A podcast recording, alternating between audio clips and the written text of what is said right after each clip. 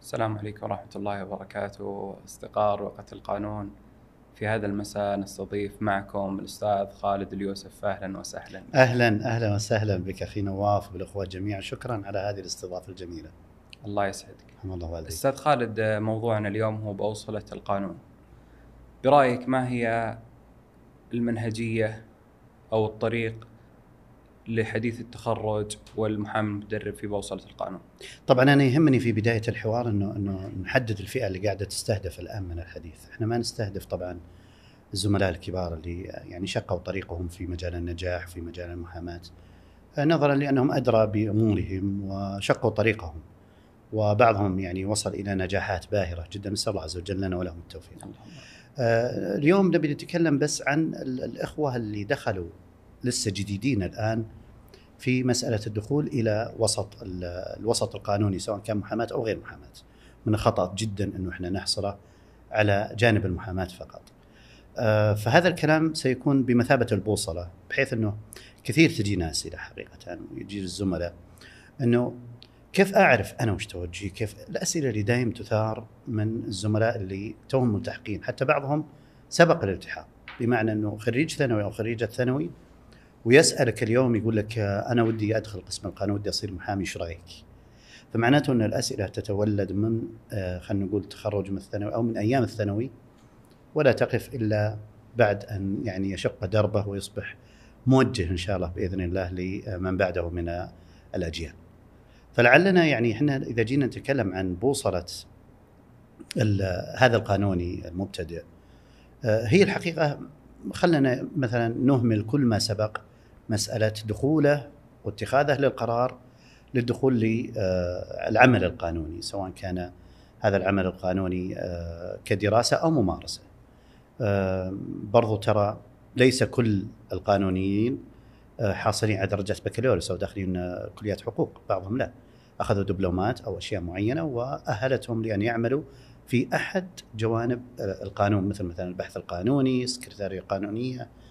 آه، فاحنا نتكلم بصفة عامة آه، هذول ال- الأشخاص اللي يدخلون مثلا خلينا نقول آه، كلية ال- ال- الحقوق أو كلية الشريعة أو كلية القانون باختلاف مسمياتها في الجامعات. الآن هو لما يدخل يدخل وعنده شغف كبير جدا إنه سيصبح محامي. وكأن المهنة هذه محصورة على المحاماة. بينما أنت لو تأملت فعلا ستجد مثلا إنه ثلاثة من رؤساء أمريكا ترى كانوا خريجين قانون أو حقوق. آه، كثير من من المسؤولين الآن الآن على كراسي المسؤولية ويقومون بأعمالهم إما الوزارية أو نيابة الوزراء آه، وهم أصلا من خريجي القانون. أكبر مثال سمو سيدي ولي العهد. سمو سيدي ترى متخرج خريج من من القانون. القانون يعطيك يعطيك أدوات يعطيك ملكة. آه، لا يشترط أن تحصر نفسك في زاوية واحدة. عليك أن تبحث ما هي الخيارات الموجودة أمامك ولا تغلق أي خيار حتى تجد أنه أو تتأكد أنه غير مناسب. تقولي بتتشتت أقول لك لا ما راح تتشتت لأنك ستجد نفسك في أحد هذه المجالات ومن بعدها ستتمسك به من نظرية من بورك له شيء في شيء فليلزمه. لو بغينا ندخل في بوصلة القانون زيادة أو بوصلة القانوني زيادة نقول مثلا أنت من أول ما تدخل في كلية ال- ال- الحقوق أو الشريعة يتابع شغفك. ابدأ حط يعني مجسات على على شغفك هذا. حتى تعرف بالضبط وانت ماشي وين انت رايح. لأنه في مرحلة نسميها إحنا طبعا مرحلة المراهقة القانونية، المراهقة القانونية هذه اللي توه عارف له كلمتين في القانون وكذا فيصير يعني آه، وده يرفع قضايا على كل الناس وده يدبج بكل الناس. تلقاه ماشي بس وقاعد يهدد. آه هذا إحنا نسميه عندنا مصطلح المراهقة القانونية، هذا يجي لل للمبتدئين في القانون لأنه تعلم شيء فيه من شيء يعني فيه من القوة الشيء الكثير. لما يجي الإنسان مثلا يبدأ يتعلم القوانين وكيف نشأت وكيف تاريخها وكيف تطورت ثم يلم ببعض القوانين اللي تجعله قوي إذا تحدث فيها تبدأ تجيه آه، مشاعر النشوة هذه اللي تخليه يعني ينخدع بنفسه ويستبق مكانته بمعنى أنه هو اليوم طالب قانون لا تلقاه راح حاط مباشرة في أول سنة قانون رايح حاط في تويتر للإستشارات الهاتف كذا. زين فهذا عندك مشكلة فيه آه، لأنه آه، كثير أنا أقولها دائما أنه القانون بابه بابه من هشيم. الكل يقدر يدف الباب ويدخل القانون حتى العامي اللي بالشارع. بابه من هشيم مثل الحصير دفه وتدخل ولكن بناءه من حديد. زين؟ إذا دخلت البناء وكل ما تدخل زيادة تكتشف أنك ما عندك شيء. بل وهذا الكلام مساله حتى أكبر القانونيين على مستوى المملكة وعلى مستوى العالم. روح اساله قل له لما تبحرت في القانون ماذا اكتشفت؟ يقول اكتشفت أني لا أعلم شيئا. اكتشفت أنه بقي من العلم الشيء الكثير. لذلك حتى في مقولة يعني تنقل عن الإمام علي رضي الله عنه يقال العلم ثلاثة أشبار. من أخذ شبره الأول تعالم شاف نفسه وترفع على الناس وذا. ومن أخذ شبره الثاني علم أنه لا يعلم وهذا اللي قاعدين نتكلم عنهم الآن. ومن أخذ شبره الثالث تواضع. فلذلك احذر أن تكون ذا يعني آه، أبو شبر.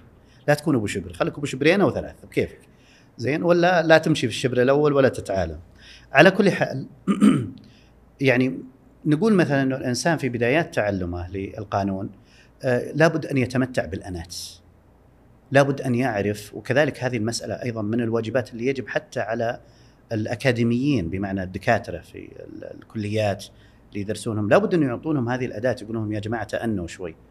يعني ما أوتيتم من العلم إلا قليلا وما نحن إلا على طرف الباب. تونا ما بعد دخلنا قصر آه، يعني آه، في لجته وفي عمقه. لا لسه إحنا ما زلنا اليوم قاعدين نهيئك. انتظر حتى تكتمل عندك الأدوات تكتمل عندك الرؤية تكتمل عندك النظرة. ثم بعد ذلك ابدأ فكر بهذه الطريقة. لكن مجرد ما تبدأ مثلا في كلية القانون ولا في غيره تبدأ خلاص آه، هارفي سبكتر على قولتهم حقين المسلسلات مسوي نفسك هارفي سبكتر وهو طبعا محامي في أحد المسلسلات فخلاص يجون آه، يبون يطيرون في السماء بس ما عليك منهم وهذا الصراحة شيء الصراحة شيء خاطئ جدا. أنبه الحقيقة الزملاء كلهم من أن يقع يقعوا في مثل هذه آه، الإشكالية. نظرا لأنها أصلا تؤخرهم عن التطور لأنه كل إنسان سهل يتطور إلا الإنسان الذي يرى نفسه متطورا لأنه يرى أنه ما في حاجة أنه أنا أتطور. لابد أنه هذا الإنسان يقتنع داخليا أنه ما زال بحاجة إلى التطور. اليوم راح أقرأ بعض المحامين الكبار المعروفين في تويتر يقول لك أنا لي 30 سنة أتدرب الدكتور عمر الخولي مثلا. معروف. آه وثم يوم نشر ذيك ذيك المقولة تتابع بعده أساتذة في القانون كلهم يقولون حتى إحنا ما زلنا نتدرب. وهذا هو الصحيح. المحامي لا يقف عن التطور. متى توقف كأنه الذي يركب على العجلة؟ متى توقف عن يعني الدواسات؟ متى ما سقط وسقطت معه يعني قدراته ومهاراته. فلا بد عليه باستمرار أن يستمر في طلب هذا العلم وفي تطويره ومع المحبرة إلى المقبرة. طيب أستاذ خالد كيف آه، الخريج أو المحامي المتدرب كيف يفصل بين الشغف وبين حسن الاختيار وبين عدم التشتيت؟ كيف يفرق بين الشيئين هذول ممتاز. وهنا يعني قبل لا نجاوب على هذا السؤال هنا ترى في مسألة أنت شرت لها ضمنية لكنها تعتبر أساسية وهي آه، المهارات الشخصية. بمعنى الحين أنا الشغف عندي هو مهارة. هل أنا مثلا أفهم شغفي؟ هذا رقم واحد لأنه في ناس كثير ما يفهمون شغفهم. يصير يمشونه الناس. والله أنت ما شاء الله عليك مبدع في الرسم يروح يرسم رسمات مي بزينة. ولا أنت خطك زين فمثلا يروح يتطور في الخط وهو أصلا خطه مو بزين. فهنا تجي الإشكالية. ليه؟ لأنه كثير من الناس ما هو عارف كيف هو يعرف شغفه. أنا إذا أنا أعرف شغفي أعرف توجهاتي هذا شيء عظيم وممتاز. طيب إذا ما أعرف وش أسوي لازم أستعين بمختص مهني يبين لي أنا وين ماشي بالشغف. هو يعمل لي مجموعة من الاختبارات والأسئلة والمقابلات الشخصية ثم بعدين يقول والله أنت ما شاء الله واضح إنه عندك توجه في المجال الفلاني سواء كان في القانون أو في غير القانون ترى هذا كلام عام شامل. آه، أنا عندي اثنين من أبنائي الآن في الجامعة. آه، كلهم يعني مشوا على هذا الطريق. كلهم يعني في البداية نبغى نصير محامين نبغى نصير كذا يعني تعرف التقليد تقليد الآباء. آه، ف يعني آه، مباشرة قلت لا لا تقلد أحدا. رح أنت وشوف مهاراتك الشخصية وبعد ذلك اختر طريقك بناء على هذا الشغف لأنه في قاعدة تقول دائما آه، افعل ما تحب حتى حتى تحب ما تفعله. فلذلك من المهم جدا أنه الإنسان لما يدخل فن حتى يبدع فيه لابد أن يكون يحبه. اليوم أنا لما لما أقابل مثلا بعض ال- المتقدمين للوظائف مثلا وتأخذ وتعطي معاه وتحس بشغف فيه قاعد يطير لدرجة أنه يغزيك. بهذا الشغف بالعمل القانوني بالمحاماة بالعطاء بكذا. هذا هذا هو هذا هو اللي نحتاجه. إحنا ما نحتاج الواحد اللي يجي يقعد في المقابله الشخصي يقول- تقول له ليش دخلت القانون؟ يقول والله ما أدري. أحس إنها حلوة. ما في ما يكفي تحس إنها حلوة. اليوم إحنا في ميد... لي. اي اليوم إحنا في ميدان عمل. لابد إنك تبدع إن ما أبدعت فليس لك مكان. هذه مهنة. ما هي وظيفة؟ المهنة غير عن الوظيفة. شو الفرق بينهم؟ الفرق خذ الفرق. المهنة هي عبارة عن شيء يجيده الإنسان بالدربة. فمثلا الممتهن ولنفترض اللي اللي اللي يصبغ الجدار هذا. زين؟ هذا تلقاه ما ما درس الجدار. ما درس ال- البوية ولا درس شيء. بس من كثر الممارسة بدا يصير ممتاز. أو مقبول في البداية ثم صار أفضل ثم صار ممتاز إلى درجة إنك تلقى ناس مميزين في اطلاع عن غيرهم والمتر ياخذه بأغلى من غيره. ليه؟ لأنه طور هذه المهارة حتى وصل إلى أنه ممكن يشك يسوي لك أشكال جبسية وأشكال مثلا رخامية على الجدار ب- بقدرته على التمكن من أدوات هذه المهنة. نفس الكلام قلع عن القانون. القانون مهنة. لا يعتبر إنسان أحد انه وظيفة إلا إذا كان متوظف بها وأنا أعتقد حتى الموظف القانوني كذلك هو ممتهن. وإن اختلفت الأسماء لكنه كذلك يؤدي مهنة. آه، المهنة هذه تتقوى بالدربة. إذا إذا اليوم نواف وخالد يقعدون ويتكلمون في القانون ويأخذون يعطون يتدرسون أنظمة تقوى معهم المهنة. زين؟ ما يكفي إنه أنا أجيب ممتاز بالدراسة. لأنه الدراسة مرحلة تأهيل وليست مرحلة تمهير ودائما أنا أفصل بين الثنتين أقول مثلا إذا كنت أنت على مقاعد الدراسة لا تشغل نفسك بالتمهير اللي هو كيف المحاكم تشتغل أبغى أتدرب أبغى أروح أبغى أجي. لا لا لا, لا تشغل نفسك. أنت بعد التخرج. إي هذه كلها لها مرحلتها. وطبعا أنت تعرف يعني ويعرفون الزملاء كلهم إنه المناهج مثلا العلمية اللي تطرح لجميع الكليات آه، بما فيها القانون إنه تدرس على بناء من الاحتياج. بمعنى لما يجون يحطون لك منهج الآن وأنت تسب فيه يوم يعني آه، ليل نهار وتقول إحنا مناهجنا متخلفة مناهجنا بعيدة عن الواقع مناهجنا كذا. لا مو بصحيح. المناهج هذه تقوم عليها لجان. اللجان هذه مرتبطة مع سوق العمل ومع الخبراء في سوق العمل يعرفون وش الاحتياج يحاولون يعني يطوعون جميع المخرجات زين عن طريق هذه المناهج لأنها تلبي سوق العمل. طيب اليوم إذا أنا مثلا أجيبك وأعطيك هذا ال- الكتاب وأبغاك تتأهل لاحظت تتأهل إنك تلتقط المعلومات وترسم الخطوط الأساسية للمهنة. زين؟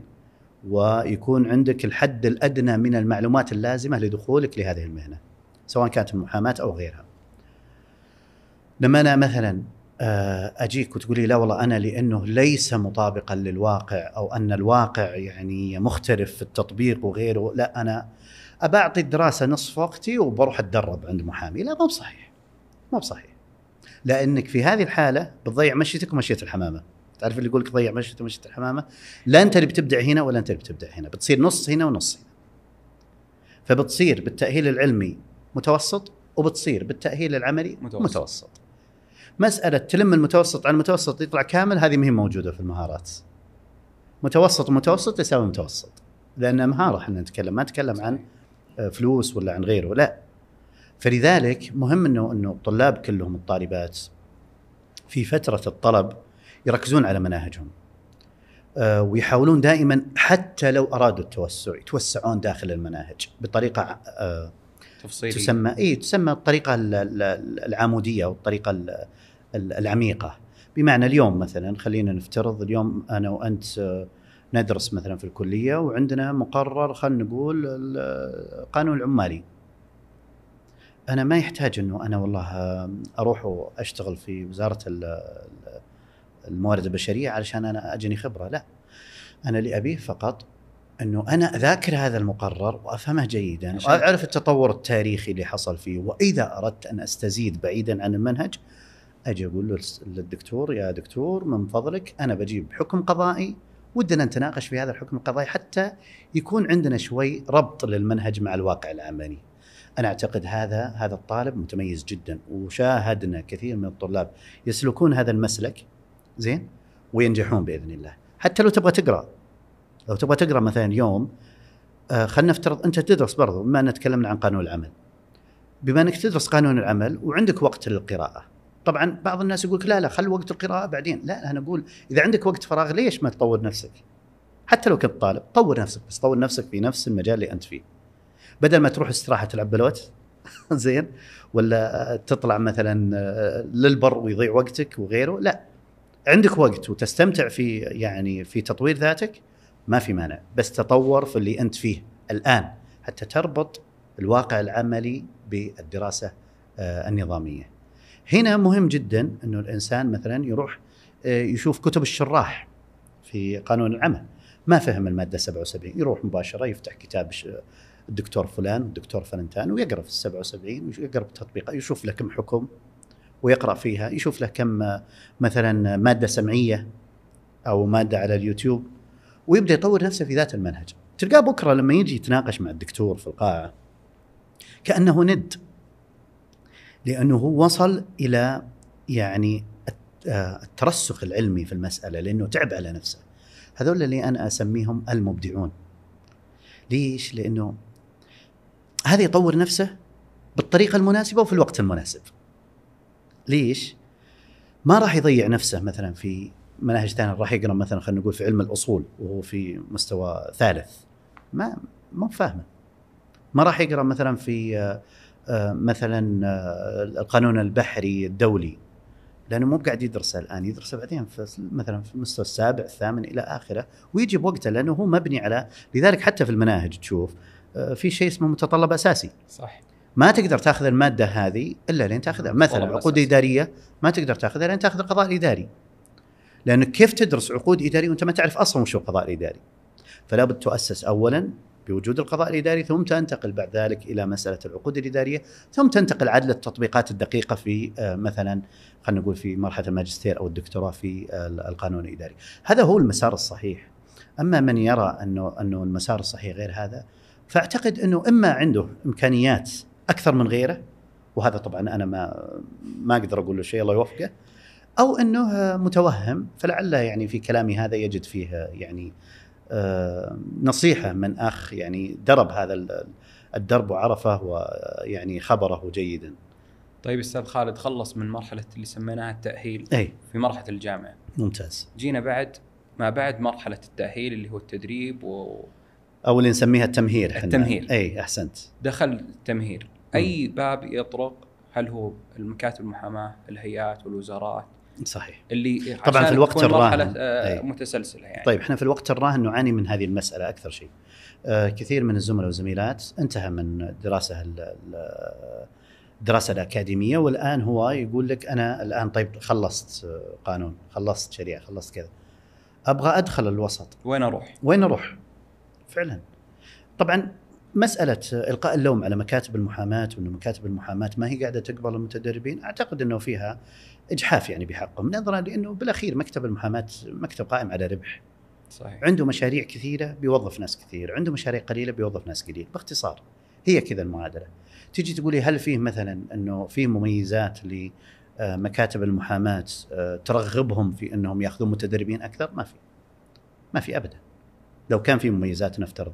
إنه تصنيف المكتب يرتفع ولا مدري شو كان لقيت الزملاء يتنافسون على أخذهم لكن إلى الآن ما في شيء. آه كذلك مسألة يعني آه التشوه اللي كان موجود في خلينا نقول في ممارسة مهنة المحاماة قبل التعديل الأخير اللي حل كثير من الإشكاليات وبقي شيء بسيط إن شاء الله وإن شاء الله بالطريق. يعني كان أول الوكيل هذا إيه؟ الوكيل الشرعي كان يمسك ثلاث قضايا الوكلاء الشرعين في آه، إحصائية رواها لي احد الزملاء يقول آه، الوكلاء الشرعيين سابقا كانوا يمثلون 60% من عدد المترافعين أمام المحاكم. نسبة كبيرة. نسبة كبيرة جدا. هذا لا وبعد صدور نظام المحاكم التجارية اللي ألزم في كثير من الحالات أن لا يترافع فيها ولا يرفعها إلا المحامي. ما بالك قبل ما بالك قبل حتى يعني آه، صدور نظام المحاماة كل الدنيا وكالة في وكالة. طيب الحين وش وش الأثر؟ الأثر الآن المرجو زين من هذا التشريع وهو دائما إحنا نقول إنه معالجة أي سوق عمل لا يمكن أن تكون من داخل السوق لا يمكن ابدا أن تكون كيف داخل يعني؟ السوق.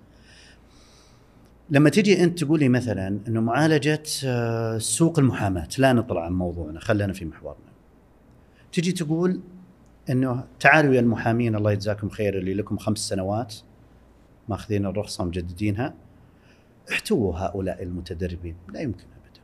طيب أنا المتدرب بدفع له راتب. اليوم أنت ألزمتني إني أسجله في قوة. اليوم ألزمتني بحماية الأجور. اليوم ألزمتني بالتأمينات الاجتماعية. اليوم ألزمتني بكذا. فمعناته أنك تريد التوظيف الحقيقي. ما تريد ما تريد الفزعات. اللي كانت موجودة أول. لا أنت تبغى التوظيف الحقيقي.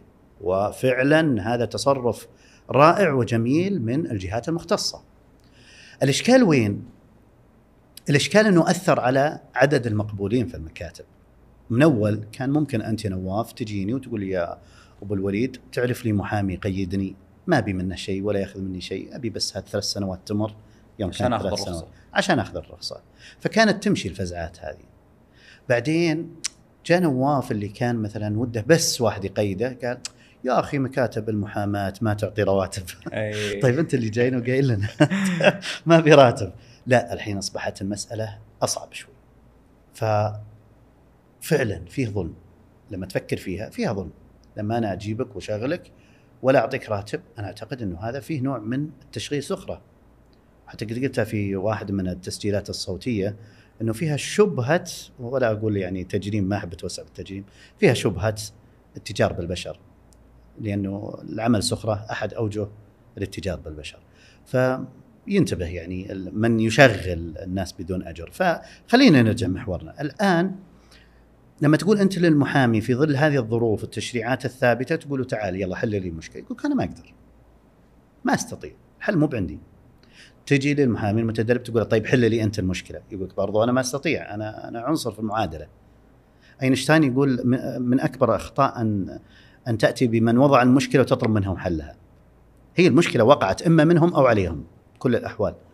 الحل وين يكمن؟ الحل يكمن في التشريعات. وهذا اللي من زمان يقال وهذا اللي الآن مؤخرا يعني بدينا نشوف ثماره ولله الحمد. الدولة أيدها الله منتبهة جدا للسوق المحلي منتبهة لسوق العمل.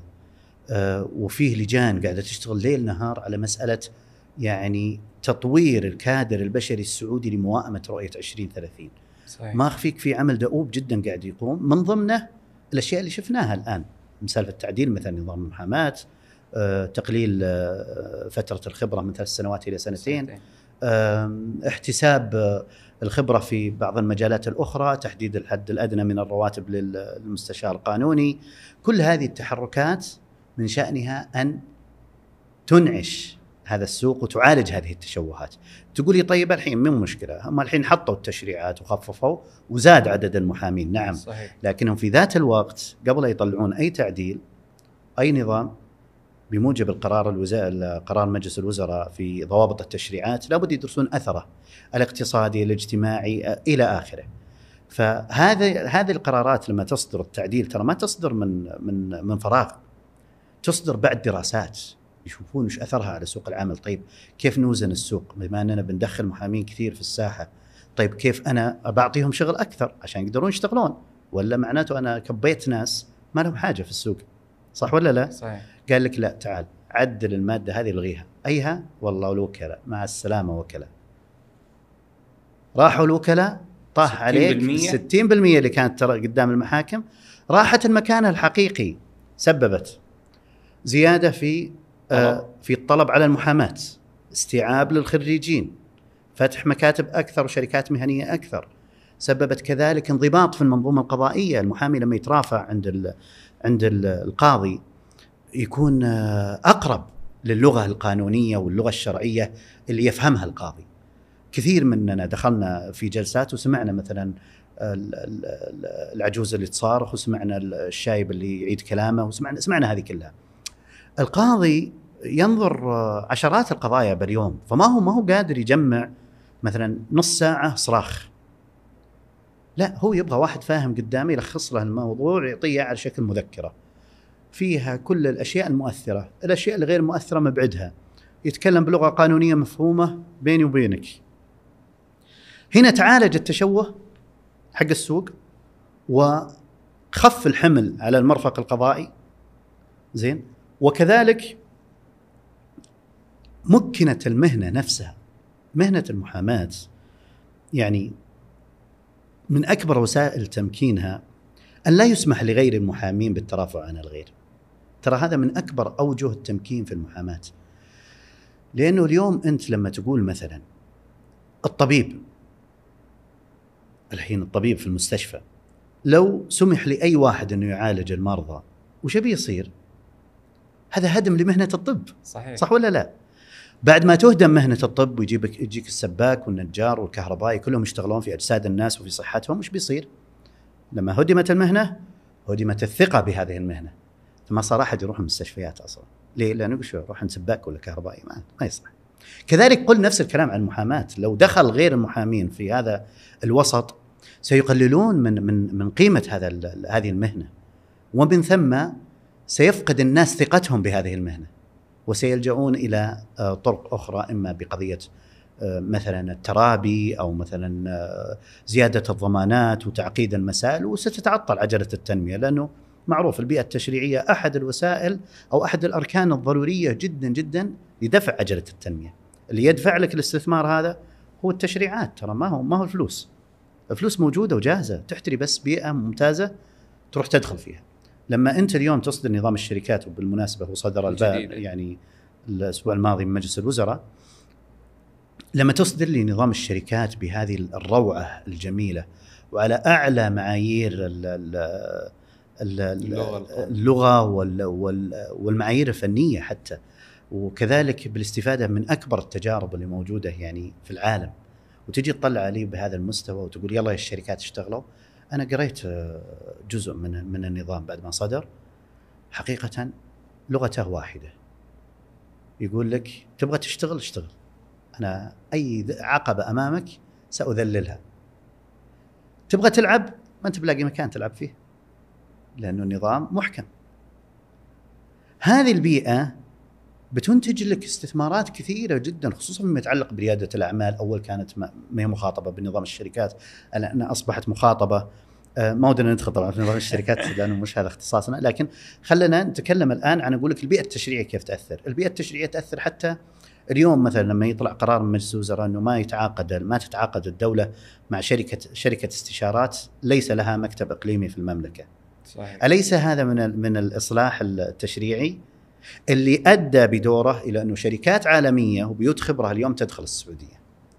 هذه الشركات بتدخل بتنقل لك ال- ال- ال- الخبرة بتنقل التجربة بتجبر على تدريب السعوديين بتجبر على آه، توظيف السعوديين فتنتقل هذه الخبرة ل آه، يعني لل- للوسط المحلي وهذا ترى آه، بالمناسبة هو ترى في أحد عناصر الرؤية يمكن اللي اللي يتمعن كثيرا في الرؤية يلقى آه، عنصر المكون المحلي اللي يتكلم عنه كثير سمو ولي العهد.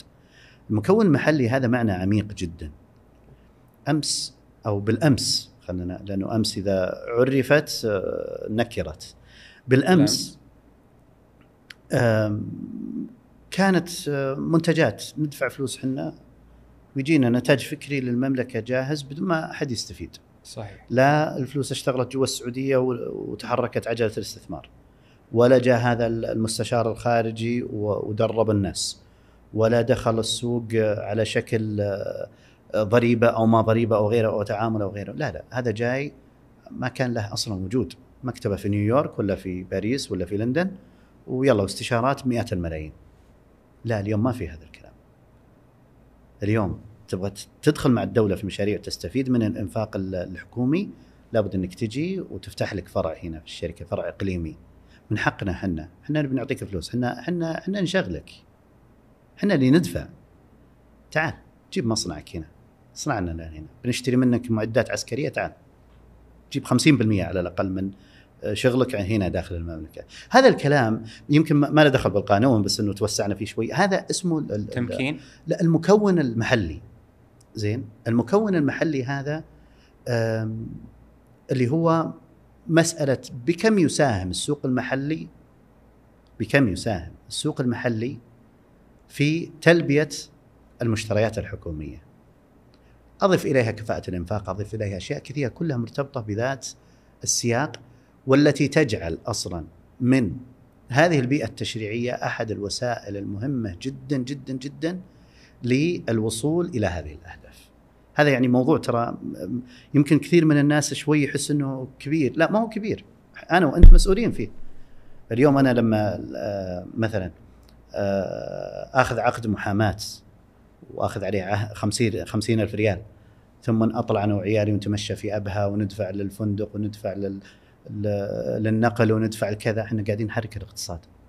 لأني سعودي وبنفق مواردي بالسعوديه صحيح.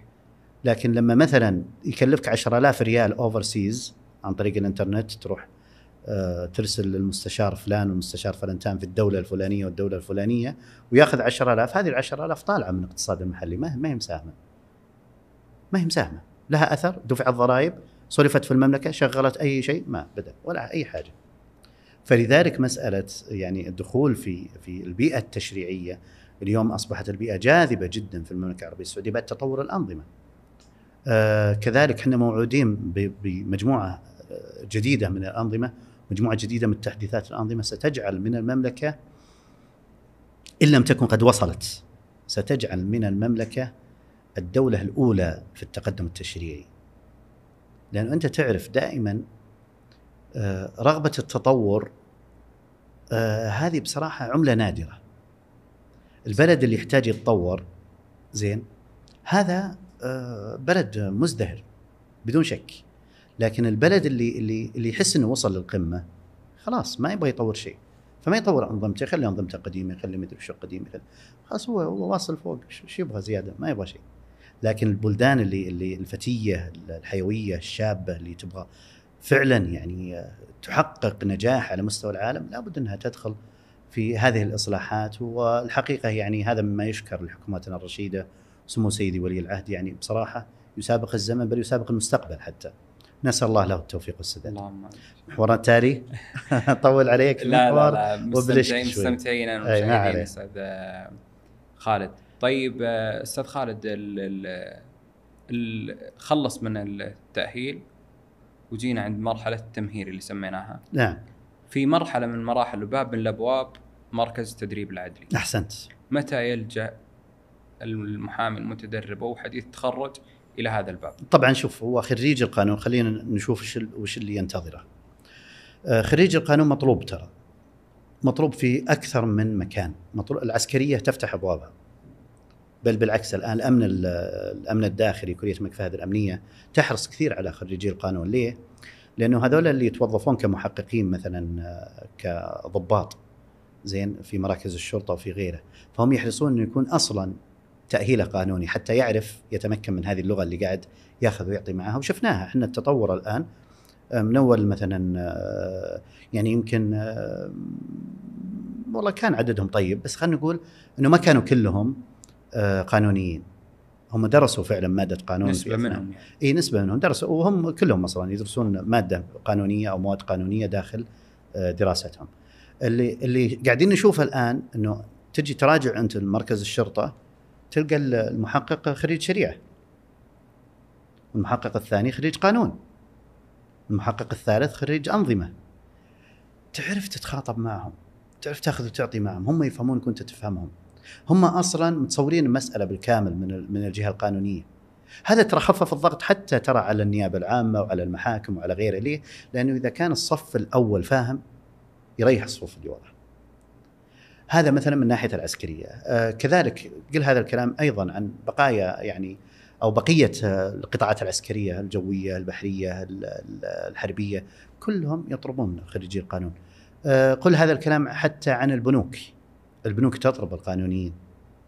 تطلبهم كمدراء فروع تطلبهم كمدراء مثلا أقاليمية إدارات أقاليمية أو مثلا تطلبهم في إدارة الالتزام في إدارة الحوكمة في مجالس الإدارات في الأمانات في المجالس الأخرى. آه، قل هذا الكلام عن بقية الشركات. القطاع الحكومي آه، جايهم توجيه من الم- المقام السامي إنه لابد تطور الإدارات القانونية. الآن بدأوا يستقطبون كفاءات عالية جدا في القانون وبعضهم أصلا سحبوه من السوق حتى. يعني لقوه متميز وكذا قالوا تعال إحنا نبيك عندنا في إدارة قانونية. إدارة قانونية اليوم في إدارة في وزارة حكومية ترى ما هي بنفس حقة اللي قبل 10 سنين ولا 15 سنة. زين؟ اليوم كلهم قانونيين متمكنين ويعرفون يعني آه، طبيعة عملهم. لذلك يمشي الموضوع بسلاسة. فتجد إنه بما إنه الصف الأول دائما فاهم يريح الصفوف اللي وراه. فتلقاهم دائما مبدعين في هذا الشيء. أضف إلى ذلك إنه القانوني يصلح يشتغل حتى في مجال ال- الشركات. في مجال آه، التعليم.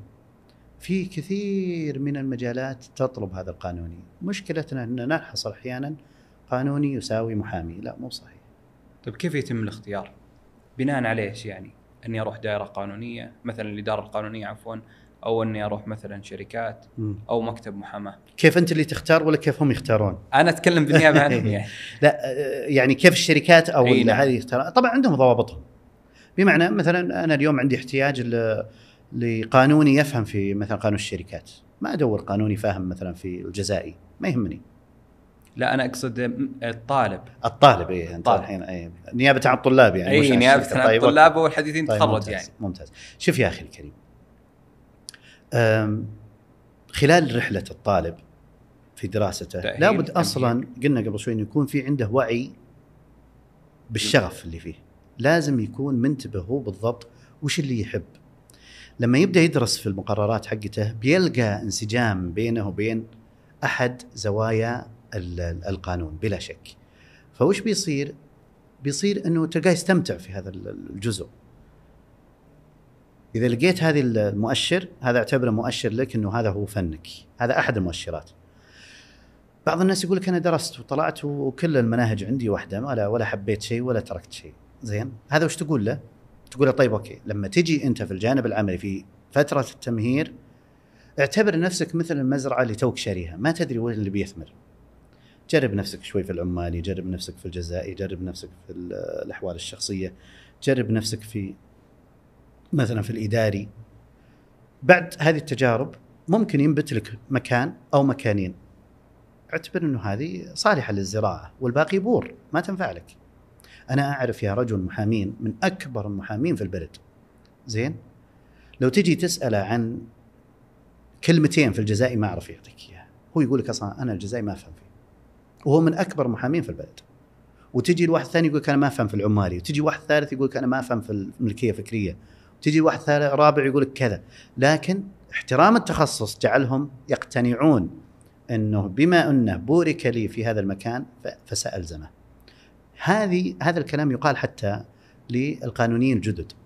حينما تدخل إلى ساحة العمل وساحة التمهير آه، مهم جدا أنك أنت تختبر نفسك في أكثر من مكان. ولا تعطي نفسك فوق قدرها ولا تحت قدرها.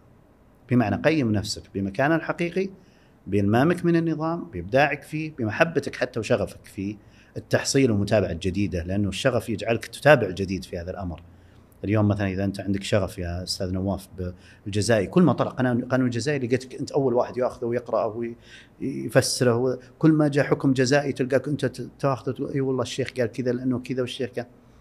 هذا الشغف إذا لقيته موجود عندك أهلا وسهلا بك. هذا هو مكانك. وترى بعض الناس قد ما يكتب له ولا المزرعة هذه كلها تطلع بور لكنه ينجح في الوظيفة. يصلح يصير مثلا في إدارة قانونية في أحد الشركات. وبعض الناس يقول لك والله لا أنا أصلا شخصيتي شخصيتي ما يصلح لي أكون موظف. أنا لازم أشتغل شغلي الخاص. فيروح يفتح مشروعه ان كان مشروع محاماه أو غير محاماه زين؟ آه، واحد ثالث يقول لك لا والله أنا ما أصلح آه، أدير لازم أدار. زين؟ فتلقاه مثلا يروح يدور مكان آه، تكون الإدارة فيه مستقرة وواضحة المعالم وخلاص هو يجي يداوم يقوم. هذه شخصيته هو كذا هو هو يرغب كذا. في ناس لا والله يقول لك أنا عندي آه، شغف فلاني يروح الشغف المهم إنه يعني قد علم كل أناس مشربهم. لا تجي تقول والله المحاماة فقط الوظيفة فقط العسكرية فقط الكذا فقط لا. لا لا. أنت حاول أن تستعين بالله سبحانه وتعالى والله بيدلك بإذنه سبحانه. يعني نقدر نقول إن في فرق بين مهنة الترافع مثلا هذه مجالها خاص في الجنائي مثلا أو في ال- التجاري في الإدارة القانونية. يعني ال- ال- الشخص اللي بيتوجه هذه التوجهين يعني هناك آه، هناك فرق يعني. هو شوف إذا كنا نتكلم عن الترافع كعمل قانوني أو كعمل محاماة تختلف ترى. لأنه في ترافع كتابي. الآن أصبح كل ال- الأصل في جميع المرافعات في جميع المحاكم سابقا كانت في الإدارية والتجارية والآن أصبحت في حتى في القضاء المدني والجزائي. الأصل فيها أن تكون المرافعه كتابية. يعني الموظف اللي في إدارة قانونية في شركة إكس لما يكتب مذكرة هذا قاعد يترافع. في حقيقة ال- الأمر أنه يترافع لكنها مرافعة كتابية. كتابية.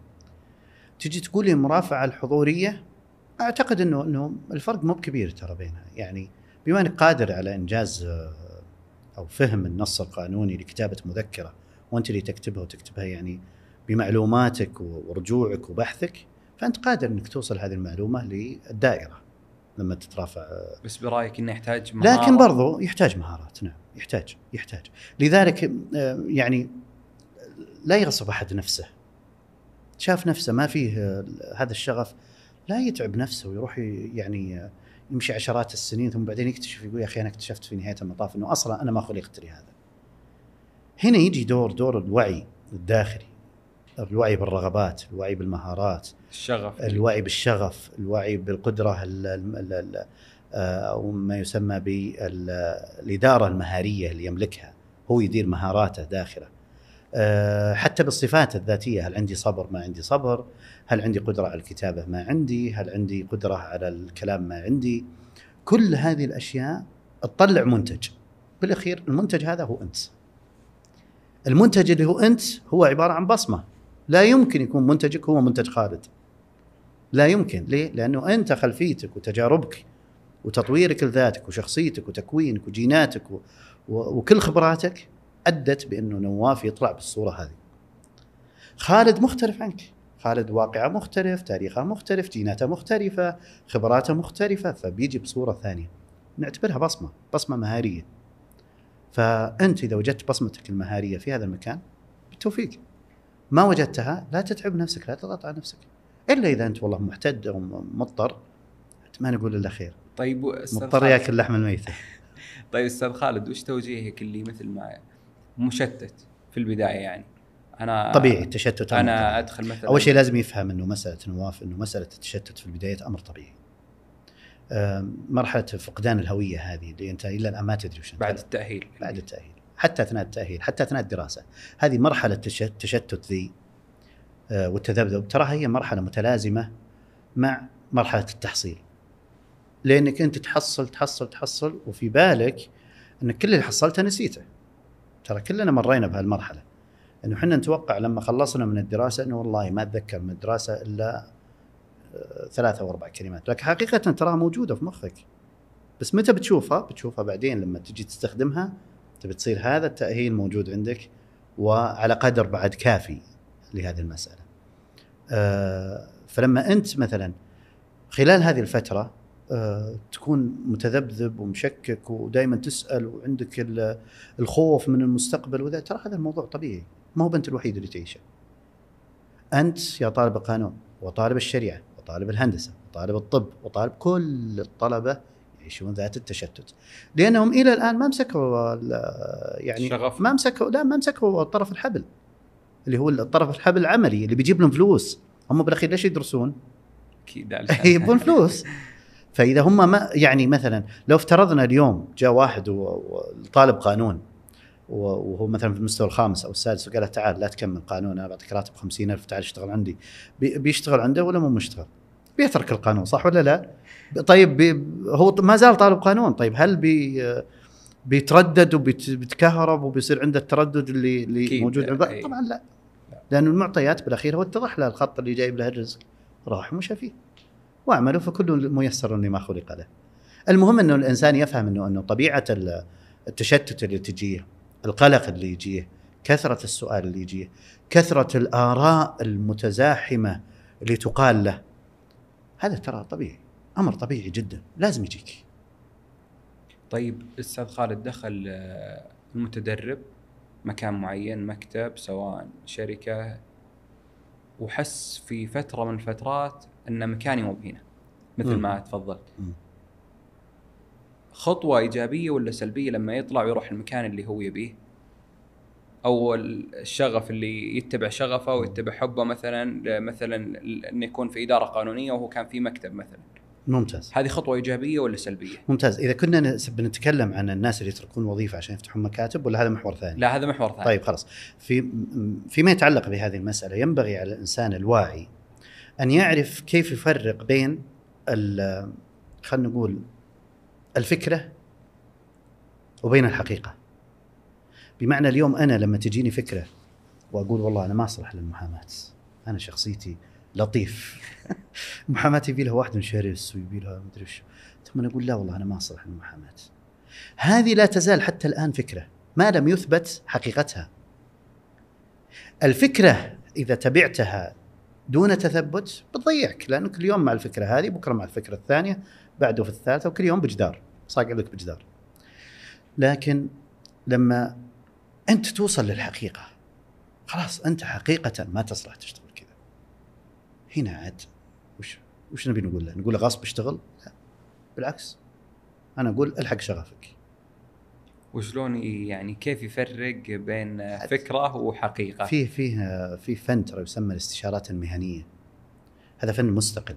بإمكانك الحصول مثلا على مستشار مهني يجلس معك ويسألك مجموعة أسئلة مثل ما إحنا قانونيين نسألك نقول لك طيب هل قبضت الثمن ما قبضت الثمن ولا آخر أسئلتنا ذي الدقيقة؟ زين هذا المستشار المهني تجلس أنت وياه ويبدأ ياخذ ويعطي معاك. زين إلين بالأخير يبين لك هل هذه الفكرة اللي جتك الآن هل هي مجرد فكرة؟ وهل هي فكرة حقيقية؟ أو حقيقة. أو فكرة ضلالية؟ أو أنها حقيقة. حقيقة. بناء عليها أنت تقدر تبني آه، تبني قرارك. لكن تجي تشاور محامي أو مثلا قانوني وتقول له مثلا كيف اعرف هو صح ولا غلط هذا مسألة مو بتخصصي تخصص المستشار المهني هو اللي يقدر يعطيك إياها بالضبط. وتراهم ما شاء الله بادين يكثرون الآن في حتى في تويتر وفي غيره من الوسائل وكثير حتى مقاطع اليوتيوب حتى تتكلم عن استشارات مهنية وغيره. آه، ومن رأيي أن يعطى الخبز خبازة. طيب أستاذ خالد آه، برأيك متى الوقت المناسب للاستقلالية آه، باغي آه، مهنة المحاماة في فتح مكتب أو شركة قانونية؟ أحسنت. يعني خلينا نقول إنه في مسا... عدة مسارات جاية. بمعنى فيه الموظف الحكومي اللي يفكر يترك الوظيفة يفتح مكتب محاماة. مكتب محاماة. فيه الموظف الأهلي اللي يفكر يترك الوظيفة يفتح مكتب محاماة. وفيه الأكاديمي اللي يفكر يترك التعليم الأكاديمي ويروح يفتح مكتب, مكتب محاماة. وفيه الموظف في شركة أو لا عفوا موظف في مكتب زين ويبغى يستقل. صحيح. زين؟ وفي الشريك في مكتب اللي يبغى يستقل. كل هذول الخمسة الآن هم في منعطف واحد. إحنا ما يهمنا وش, وش أنواعهم. يهمنا إنهم راكبين في ذات السيارة وقدامهم ذات المنعطف. المنعطف هذا إنك تنعطف من مهنتك اللي أنت فيها إلى التجارة. ليش أقول هذا الكلام؟ لأنه كثير من الناس يتوقع إنه مكتب المحاماة دائما ناجح وإنه لا يمكن أن يفشل مكتب محاماة. أنا أقول له صحح نظرتك في كثير من الزملاء فتحوا وقفلوا بل بعضهم عمل في السلك القضائي. يعني عشان تعرف شلون المسألة كبيرة مرة. طيب كيف هذا الكلام؟ أنا أقول لأنك أنت ما استوعبت أنك انتقلت الآن من كونك ممتهن إلى كونك تاجر. هي ما زالت وظيفتك مهني صح؟ لكن رؤيتك للاستقلالية ورؤيتك لفتحة مكتب هذه فكر تجاري مختلف. ليه؟ خليني أقول لك ليه. تفضل. اليوم أنا لما أجي أستأجر مكتب مثلا في برج من الأبراج علشان أفتح مكتبي الخاص وإيجاري السنوي 300 ألف ريال. وبجيب على الأقل عامل أو عاملين علشان ينظفون ويصلحون الشاهي والقهوة وغيره. وبأجيب سكرتير عشان يكون هو السكرتير اللي يستقبل العملاء. وبأجيب وأصلح وأفعل وأودي. كم مصاريفي بالشهر؟ هذه تفوق آه، شفت كيف؟ شايف كيف؟ يعني يمكن توصل مصاريفي في الشهر يمكن 60000 رواتب على إيجار على آه، فواتير على ضريبة على غيره. هذه حول 60000 هل أنا قادر أدفع 60000 وأحتفظ بربحيتي؟ هذا السؤال اللي لازم الإنسان يسأل نفسه.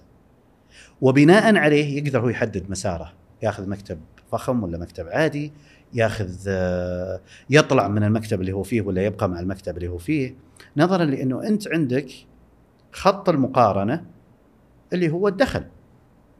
بما أنك بتفتح مشروع تجاري أنت ما أنت فاتحه تبرع ولا أنت فاتحه آه، وجاهه اجتماعية لا أنت بتفتحها عشان تجيب فلوس. طيب الفلوس اللي بتجيبها هي أحسن من الفلوس اللي تجيك بالوظيفة؟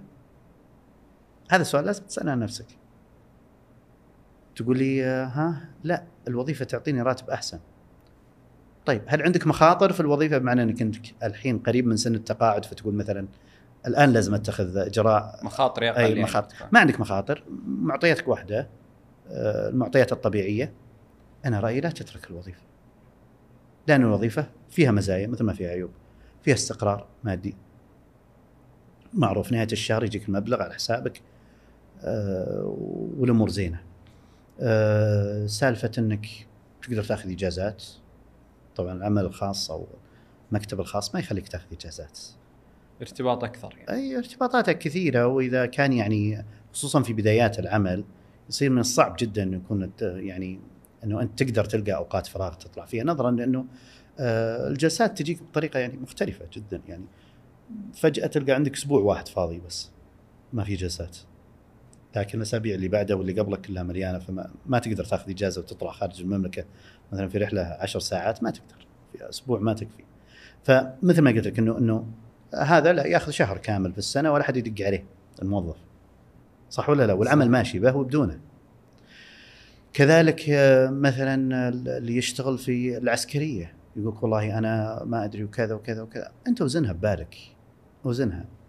أول شيء ورقم واحد لازم يكون عندك دراسة جدوى واضحة. من وين بتجيب عملائك؟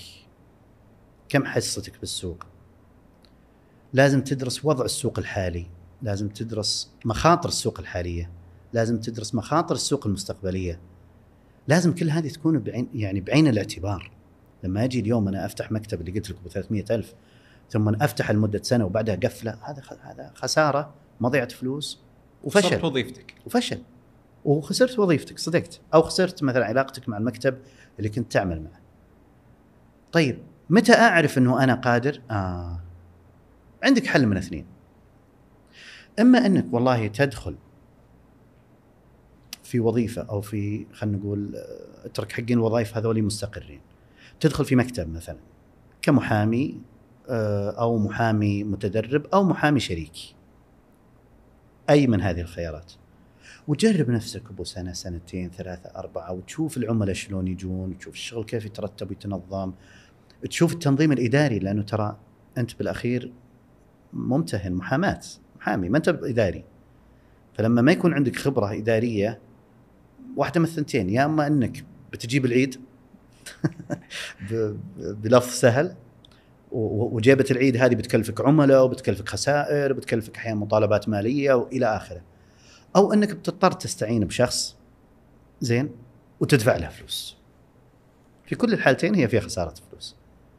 طيب كيف اتلافى هالموضوع؟ إنه أنا أتدرب. أنا لما أكون مع ال- الدكتور فلان ولا الأستاذ فلان ولا المحامي فلان المستقر اداريا وأشوف نموذج العمل كيف قاعد يمشي كيف يتعامل مع ملفات العملاء كيف يتعامل مع العملاء نفسهم كيف يستقطبهم كيف وين يلقاهم كيف يتعامل مع مثلا التحديات اللي تواجهها مع العملاء مثل مثلا قلة الثقة التردد إلى آخره. لما تشوف كل هذه الأشياء وتعاشرها وتعاصرها وتلم فيها وقتها تكون كونت نفسك بكم قرش وتفتح مكتب على قد قروشك. لا تروح بعد تروح تتوسع وتت... وانتبه تبني على الآمال. ترى في ناس كثير طاحوا بسبب الآمال. أعرف واحد من الزملاء كان شريك م... يعني شراكة قديمة مع أحد الزملاء ثاني وجاه واحد من العملاء يبغى يفرق بينهم فقال شوف أنا يعني مطالباتي في السنة تتعدى ال 100 مليون. بمسكك إياها كلها بس بشرط تطلع أنا. زميل. وفعلا طلع وذاك سحب عليه. نشب. الحين يبغى يرجع لزميله القديم ما هو قادر. ليه؟ لأنه ما, ما كانت أصلا ما كان خروجه يعني ما كان خروجه مؤدب. كان خروجه فيه نوع من الخطأ. إنك سحبت العميل معك وطلعت وكذا وحتى العميل راح. فلذلك لا تبني على الآمال ابني على الموجود على الحقائق. جرب نفسك. بدل ما تاخذ اليوم مكتب 300000 خذ لك مكتب 30000 زين؟ وابدأ اشتغل على عملائك. شفت الشغل تحسن؟ تطور. مسألة إنه ابدأ كبير تبتل تبتل كبير إيه. والله أنا أقول هذا الكلام سليم. إذا في رصيدك 50 مليون 60 مليون. بحيث إنه ما يضرك تخسر أربع سنوات خمس سنوات لين لين تزرع اسمك و... وانت في أعلى برج بالمملكة وإلى آخره. يعني نقول اللي رايحين لهذا الخط إنه لازم يفرق بين الأمل وبين الشغف لازم يفرق بين الأمل والشغف، لازم يفرق بين الافكار والحقائق، لازم يفك لازم يفرق بين التجارة والمهنة. يعني اليوم هو مشروع تجاري فلازم يفرق بين معلوماته عن المهنة بين التجا- إيه. آه لازم يفرق بين آه مثلا ال ال خلينا نقول يعني بعبارة ألطف يفرق بين قدراته الحقيقية وبين ما يتوهم عن نفسه، هذا شيء مهم ترى. طيب أستاذ خالد ذكرت يعني في البداية أنه الطالب مم. انه ما يخوض في التدريب أو في قراءة مثلا نظام معين أو الخوض في هذا بحيث أنه لا يزال في مرحلة التأهيل.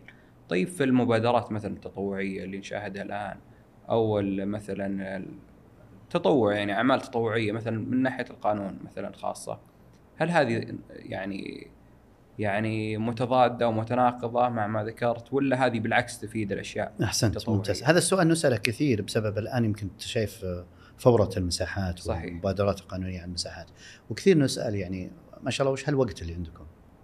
آه هو الحقيقة ما عندنا وقت بس الوقت اللي كنت أصرفه مثلا أطلع أروح أشوف ربعي في الاستراحة زين ولا أروح أتعشى أنا وواحد من الزملاء آه، أو مثلا أرتبط بخمس ست دوريات بالأسبوع حقت الأقارب آه هذا الوقت آه، قطعت منه يمين ويسار لين لقيت لي وقت أدخل فيه المساحات.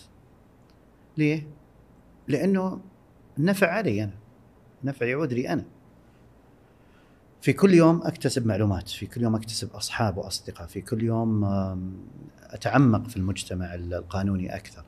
هذا الكلام قله عن المبادرات، أنا قلت الحين مساحات لأنه يمكن هي فني ليتقنه.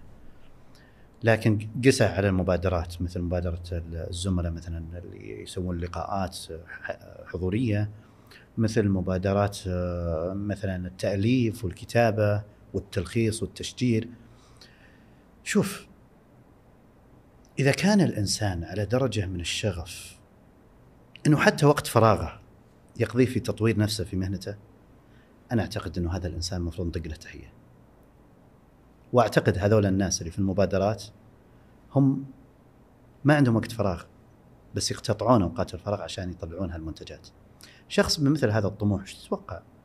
مثله مثل اللي يروح يلعب بلوت اللي أنا لين وجه الفجر أكيد شتان بينهم مثل اللي يروح يتفرج على أفلام ولا على غيره ولا يقعد يدور بالشوارع ولا طبعا في فرق. شوف كل إنسان عنده وقت لا, لا نكذب على بعض مهما كنت مشغول إلا ما يكون عندك وقت. السؤال كيف أنت تتعامل كيف تدير هذا الوقت؟ كيف تستثمر هذا الوقت؟ كيف ترتب وقت؟ كيف ترتب هذا الوقت؟ لذلك دائما يقال إذا أردت أن تنجز عملا فأوكله إلى مشغول. صحيح. لا تعطيه واحد فاضي. الفاضي ما يعرف يرتب وقته.